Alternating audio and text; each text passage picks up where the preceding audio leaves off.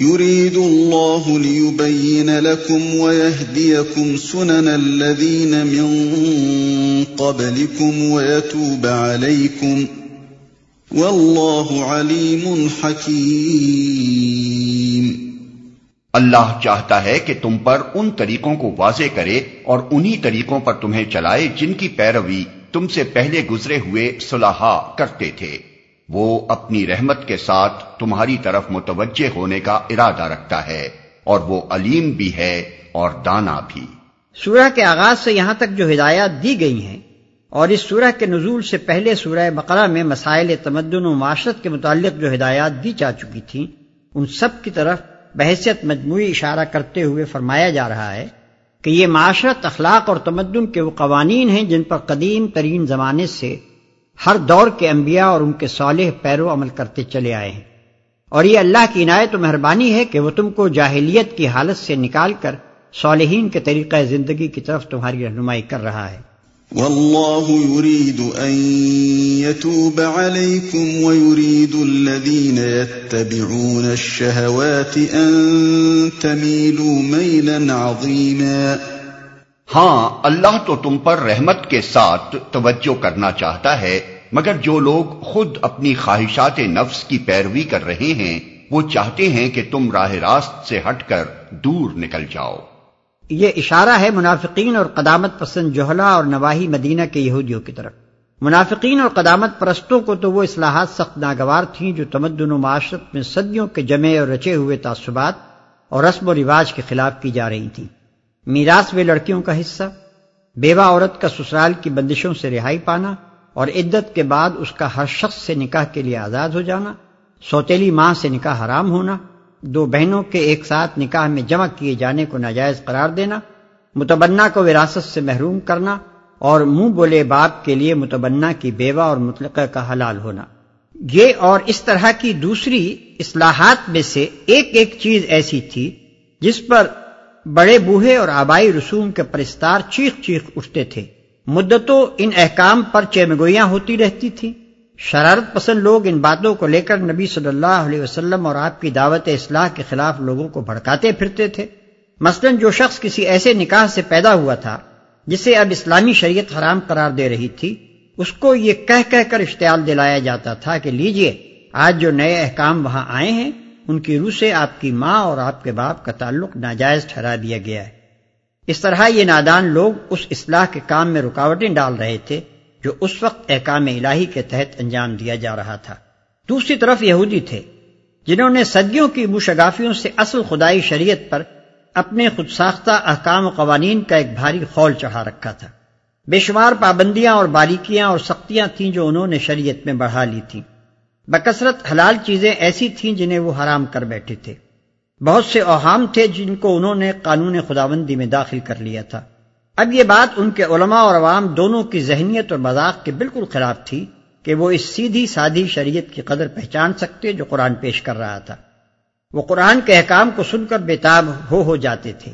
ایک ایک چیز پر سو سو اعتراضات کرتے تھے۔ ان کا مطالبہ یہ تھا کہ یا تو قرآن ان کے فقہا کے تمام اجتہادات اور ان کے اسلاف کے سارے اوہام و خرافات کو شریعت الہی قرار دے ورنہ یہ ہرگز کتاب الہی نہیں ہے۔ مثال کے طور پر یہودیوں کے ہاں دستور تھا کہ ایام ماہواری میں عورت کو بالکل پلید سمجھا جاتا تھا۔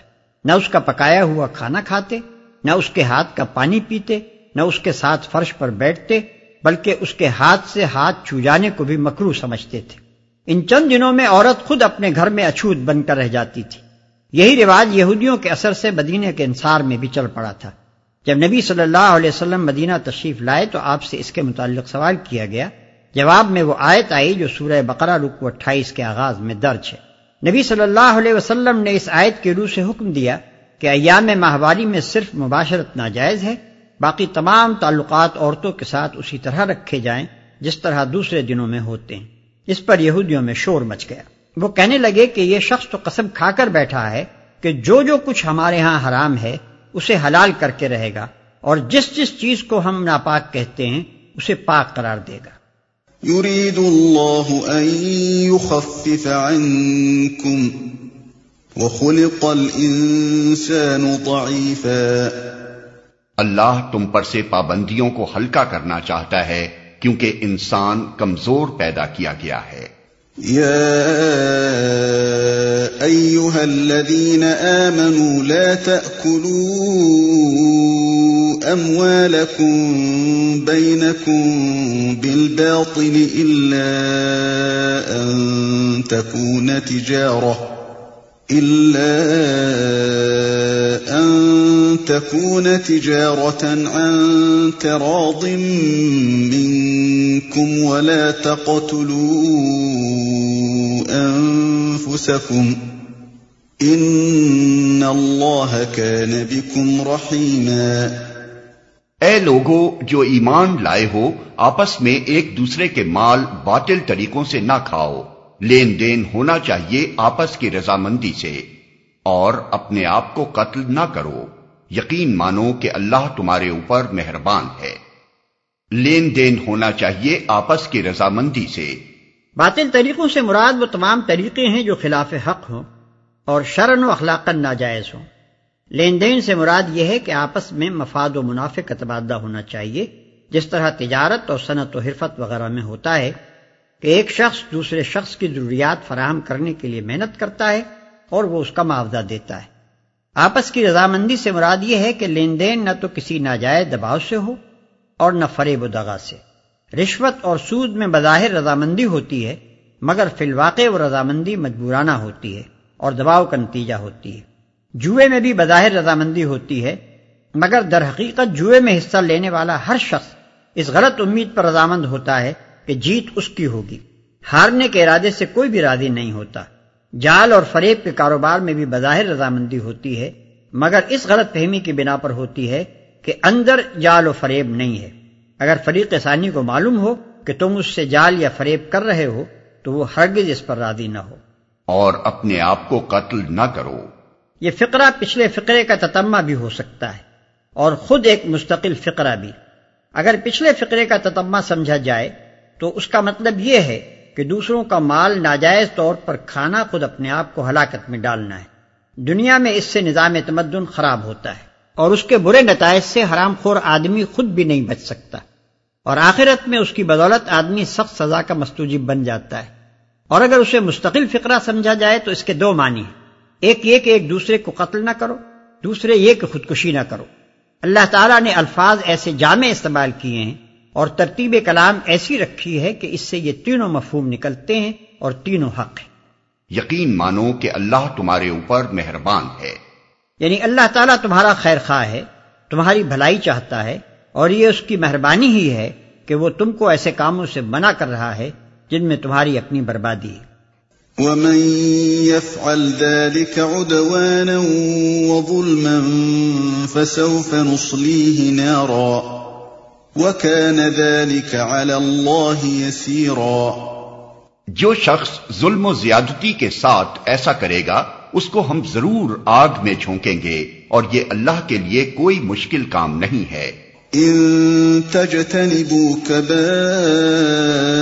ما تنهون عنه نكفر عنكم سيئاتكم وندخلكم مدخلا كريما۔ اگر تم ان بڑے بڑے گناہوں سے پرہیز کرتے رہو جن سے تمہیں منع کیا جا رہا ہے تو تمہاری چھوٹی موٹی برائیوں کو ہم تمہارے حساب سے ساقت کر دیں گے اور تم کو عزت کی جگہ داخل کریں گے۔ تو تمہاری چھوٹی موٹی برائیوں کو ہم تمہارے حساب سے ساقت کر دیں گے۔ یعنی ہم تنگ دل اور تنگ نظر نہیں ہیں کہ چھوٹی چھوٹی باتوں پر پکڑ کر اپنے بندوں کو سزا دیں۔ اگر تمہارا نامہ اعمال بڑے جرائم سے خالی ہو، تو چھوٹی خطاؤں کو نظر انداز کر دیا جائے گا اور تم پر فرد جرم لگائی ہی نہ جائے گی۔ البتہ اگر بڑے جرائم کا ارتکاب کر کے آؤ گے، تو پھر جو مقدمہ تم پر قائم کیا جائے گا، اس میں چھوٹی خطائیں بھی گرفت میں آ جائیں گی۔ یہاں یہ سمجھ لینا چاہیے کہ بڑے گناہ اور چھوٹے گناہ میں اصولی فرق کیا ہے۔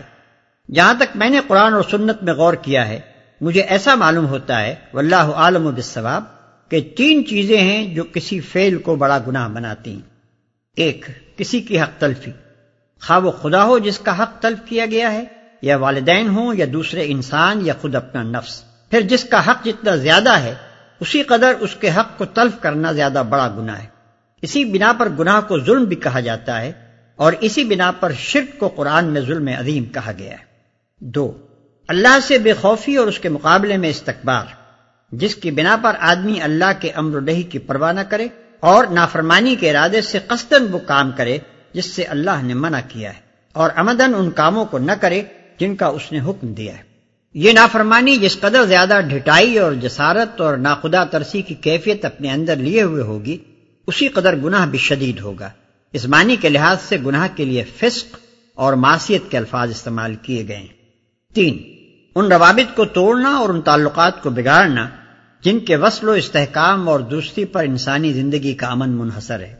خواہ یہ روابط بندے اور خدا کے درمیان ہوں یا بندے اور بندے کے درمیان۔ پھر جو رابطہ جتنا زیادہ اہم ہے اور جس کے کٹنے سے امن کو جتنا زیادہ نقصان پہنچتا ہے اور جس کے معاملے میں معمولیت کی جتنی زیادہ توقع کی جاتی ہے، اسی قدر اس کو توڑنے اور کاٹنے اور خراب کرنے کا گناہ زیادہ بڑا ہے۔ مثلاً زنا اور اس کے مختلف مدارج پر غور کیجیے یہ فیل فی نفسی ہی نظام تمدن کو خراب کرنے والا ہے۔ اس لیے بجائے خود ایک بڑا گناہ ہے۔ مگر اس کی مختلف صورتیں ایک دوسرے سے گناہ میں شدید تر ہیں۔ شادی شدہ آدمی کا زنا کرنا بن بیاہی کی بنسبت زیادہ سخت گناہ ہے۔ منکوہا عورت سے زنا کرنا غیر منکوہا سے کرنے کی بنسبت کبھی تر ہے۔ ہمسائے کے گھر والوں سے زنا کرنا غیر ہمسائے سے کرنے کی بنسبت زیادہ برا ہے۔ محرمات مثلاً بہن یا بیٹی یا ماں سے زنا کرنا غیر عورت سے کرنے کی بنسبت اشنا ہے۔ مسجد میں زنا کرنا کسی اور جگہ کرنے سے اشد ہے۔ ان مثالوں میں ایک ہی فیل کی مختلف صورتوں کے درمیان گناہ کی حیثیت سے مدارج کا فرق انہی وجوہ سے ہے جو اوپر بیان ہوئے ہیں۔ جہاں معمولیت کی توقع جس قدر زیادہ ہے، جہاں انسانی رابطہ جتنا زیادہ مستحق احترام ہے، اور جہاں اس رابطے کو قطع کرنا جس قدر زیادہ مجیب فساد ہے، وہاں زنا کا ارتکاب اسی قدر زیادہ شدید گناہ ہے۔ اسی معنی کے لحاظ سے گناہ کے لیے فجور کی اصطلاح استعمال کی جاتی۔ ہے ولا تتمنوا ما فضل الله به بعضكم على بعض۔ للرجال نصيب مما اكتسبوا وللنساء نصيب مما اكتسبن واسألوا الله من فضله إن الله كان بكل شيء عليما اور جو کچھ اللہ نے تم میں سے کسی کو دوسروں کے مقابلے میں زیادہ دیا ہے، اس کی تمنا نہ کرو۔ جو کچھ مردوں نے کمایا ہے، اس کے مطابق ان کا حصہ ہے۔ اور جو کچھ عورتوں نے کمایا ہے، اس کے مطابق ان کا حصہ۔ ہاں اللہ سے اس کے فضل کی دعا مانگتے رہو۔ یقیناً اللہ ہر چیز کا علم رکھتا ہے۔ اس آیت میں ایک بڑی اہم اخلاقی ہدایت دی گئی ہے، جسے اگر ملحوظ رکھا جائے، تو اجتماعی زندگی میں انسان کو بڑا امن نصیب ہو جائے۔ اللہ تعالیٰ نے تمام انسانوں کو یکساں نہیں بنایا ہے۔ بلکہ ان کے درمیان بے شمار حیثیتوں سے فرق رکھے ہیں کوئی خوبصورت ہے اور کوئی بدصورت۔ کوئی خوش آواز ہے اور کوئی بد آواز۔ کوئی طاقتور ہے اور کوئی کمزور۔ کوئی سلیم الاضا ہے اور کوئی پیدائشی طور پر جسمانی نقص لے کر آیا ہے۔ کسی کو جسمانی اور ذہنی قوتوں میں سے کوئی قوت زیادہ دی ہے اور کسی کو کوئی دوسری قوت۔ کسی کو بہتر حالات میں پیدا کیا ہے اور کسی کو بدتر حالات میں۔ کسی کو زیادہ ذرائع دیے ہیں اور کسی کو کم۔ اسی فرق و امتیاز پر انسانی تمدن کی ساری گناگونی قائم ہے اور یہ عین مقتضائے حکمت ہے۔ جہاں اس فرق کو اس کے فطری حدود سے بڑھا کر انسان اپنے مصنوعی امتیازات کا اس پر اضافہ کرتا ہے، وہاں ایک نوعیت کا فساد رونما ہوتا ہے۔ اور جہاں سرے سے اس فرقی کو مٹا دینے کے لیے فطرت سے جنگ کرنے کی کوشش کی جاتی ہے، وہاں ایک دوسری نوعیت کا فساد برپا ہوتا ہے۔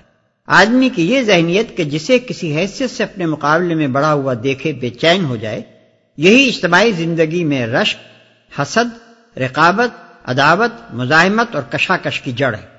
اور اس کا نتیجہ یہ ہوتا ہے کہ جو فضل اسے جائز طریقوں سے حاصل نہیں ہوتا، اسے پھر وہ ناجائز تدبیروں سے حاصل کرنے پر اتر آتا ہے۔ اللہ تعالیٰ اس آیت میں اسی ذہنیت سے بچنے کی ہدایت فرما رہا ہے۔ اس کے ارشاد کا مدعا یہ ہے کہ جو فضل اس نے دوسروں کو دیا ہو، اس کی تمنا نہ کرو۔ البتہ اللہ سے فضل کی دعا کرو۔ وہ جس فضل کو اپنے علم و حکمت سے تمہارے لیے مناسب سمجھے گا، عطا فرما دے گا۔ اور یہ جو فرمایا کہ مردوں نے جو کچھ کمایا ہے، اس کے مطابق ان کا حصہ ہے، اور جو کچھ عورتوں نے کمایا ہے، اس کے مطابق ان کا حصہ۔ اس کا مطلب جہاں تک میں سمجھ سکا ہوں، یہ ہے کہ مردوں اور عورتوں میں سے جس کو جو کچھ اللہ نے دیا ہے، اس کو استعمال کر کے جو جتنی اور جیسی برائی یا بھلائی کمائے گا، اسی کے مطابق یا بالفاظ دیگر اسی کی جنس سے اللہ کے ہاں حصہ پائے گا۔ وَلِكُلٍّ جَعَلْنَا مَوَالِيَ مِمَّا تَرَكَ الْوَالِدَانِ وَالْأَقْرَبُونَ والذين عقدت أيمانكم فآتوهم نصيبهم إن الله كان على كل شيء شهيدا اور ہم نے ہر اس ترکے کے حقدار مقرر کر دیے ہیں جو والدین اور رشتہ دار چھوڑیں۔ اب رہے وہ لوگ جن سے تمہارے عہد و پیمان ہوں، تو ان کا حصہ انہیں دو۔ یقیناً اللہ ہر چیز پر نگراں ہے۔ اہل عرب میں قاعدہ تھا کہ جن لوگوں کے درمیان دوستی اور بھائی چارے کے عہد و پیمان ہو جاتے تھے، وہ ایک دوسرے کی میراث کے حقدار بن جاتے تھے۔ اسی طرح جسے بیٹا بنا لیا جاتا تھا، وہ بھی منہ بولے باپ کا وارث قرار پاتا تھا۔ اس آیت میں جاہلیت کے اس طریقے کو منسوخ کرتے ہوئے ارشاد فرمایا گیا ہے کہ وراثت تو اسی قاعدے کے مطابق رشتہ داروں میں تقسیم ہونی چاہیے جو ہم نے مقرر کر دیا ہے۔ البتہ جن لوگوں سے تمہارے عہد و پیمان ہوں، ان کو اپنی زندگی میں تم جو چاہو دے سکتے ہو۔